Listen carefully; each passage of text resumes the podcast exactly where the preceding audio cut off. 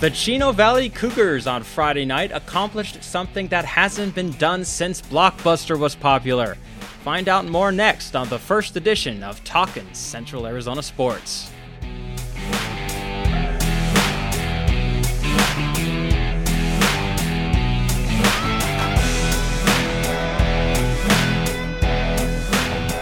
Hello, everyone. My name is Torrance Dunham, and welcome to the first of what will be a weekly podcast, catching you up on the latest with Central Arizona sports teams from high school to college and professional.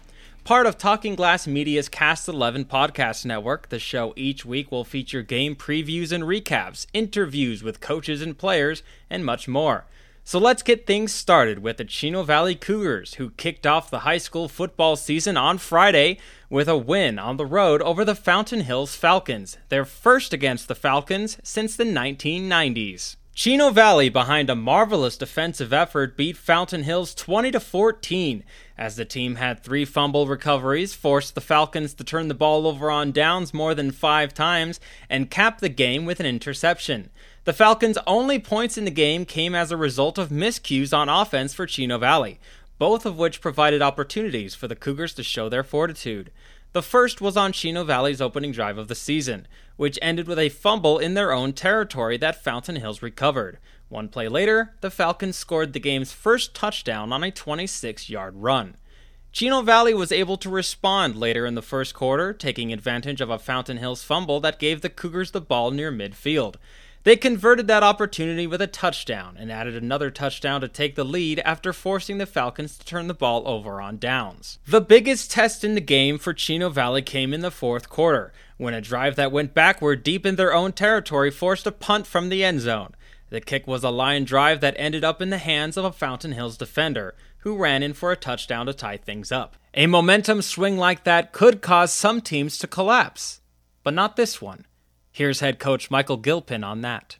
We this is year three in this program, and, and we've been down this road a couple times. Um, we've been the team that didn't have the athletes to overcome decision uh, uh, mistakes like that, and we've worked hard in the weight room. We've kept kids in Chino. We've kept athletes from going to Bradshaw and Prescott like they always did, and they're staying here. So we've got talent, and we have kids who want to want to fight. And so when things go bad like that, they don't pack it in they, they want to get out there and get back into it. That's exactly what the Cougars did, as the offense would respond with a 75 yard drive that ended with a rushing touchdown from senior Johnny Parrish to put Chino Valley in front for good. At the helm of that crucial drive to take the lead was Chino Valley quarterback Ben Seibel, a sophomore who was starting his first game under center for the varsity team. You'll hear from him coming up next. But first, I want to let you know of an awesome event next month. The Prescott Valley Outdoor Summit takes place September 16th through the 18th at the Findlay Toyota Center, where people can experience all things outdoors, including exhibitors, how to clinics, excursions, vehicle demo tracks, rock crawl, live music, and beer gardens. There will also be hiking, biking, kayaking, off roading, and much more. Go to PrescottValleyOutdoors.com for more info. That's PrescottValleyOutdoors.com, a Fain Signature Group event.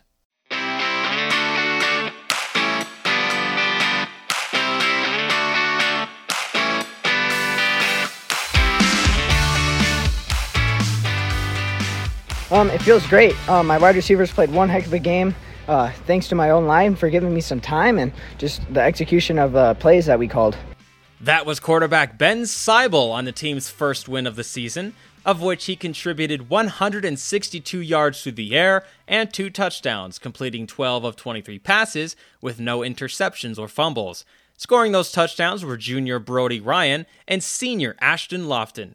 Gilpin was thrilled with Seibel's first performance as the starter, with that crucial fourth quarter drive showing why he was entrusted with taking the reins of the offense. That's why we put Ben in there because Ben is Ben's very mature.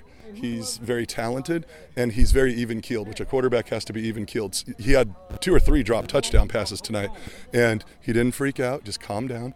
When things turned against us in the fourth quarter and they tied it up 14 14, he just calmly led us on about a 70, I didn't, a 75 yard drive and punched in the end zone. That's why he's our guy, and boy, he's going to be something in a couple years. The opening week win is a good start for Chino Valley as the team looks to deliver the first winning season for the program in over a decade. We really, our, our, our ardent hope is that we can give Chino Valley a winning football team because this community supports us so much. If we need something, they, they give it to us food or money or whatever we need. And so we want to give them something they can be proud of, and that we're, we're aware of that at all times. Coming up on Friday, the Cougars are in Wickenburg to take on the Wranglers at 7 p.m. Now it's time to whip around Central Arizona sports and get you caught up on previous results and what's to come this week. Staying with Chino Valley, the girls' soccer team began their season last week with a 9 0 win against Sedona. They play on the road at Snowflake on Tuesday before returning home for a matchup against Round Valley on Thursday. The boys' soccer team opens their season this week against Snowflake at home on Tuesday, prior to a road matchup against Round Valley on Thursday. The girls' volleyball team begins their season Friday on the road against Sedona. Switching over to Prescott, the badminton team begins the season versus Agua Fria at home on Thursday. The boys' golf team won their first match of the year and play again against Page and Flagstaff on Tuesday. The girls' golf team begins their season on Wednesday against Page. The girls' volleyball team also gets started this week with a road matchup against Saguaro on Wednesday. Looking at the collegiate teams now, the Embry Riddle men's soccer team began the season last week with a 1 1 tie against Thomas and a 3 1 loss against Mobile. They play at home on Saturday against the Ottawa Spirit.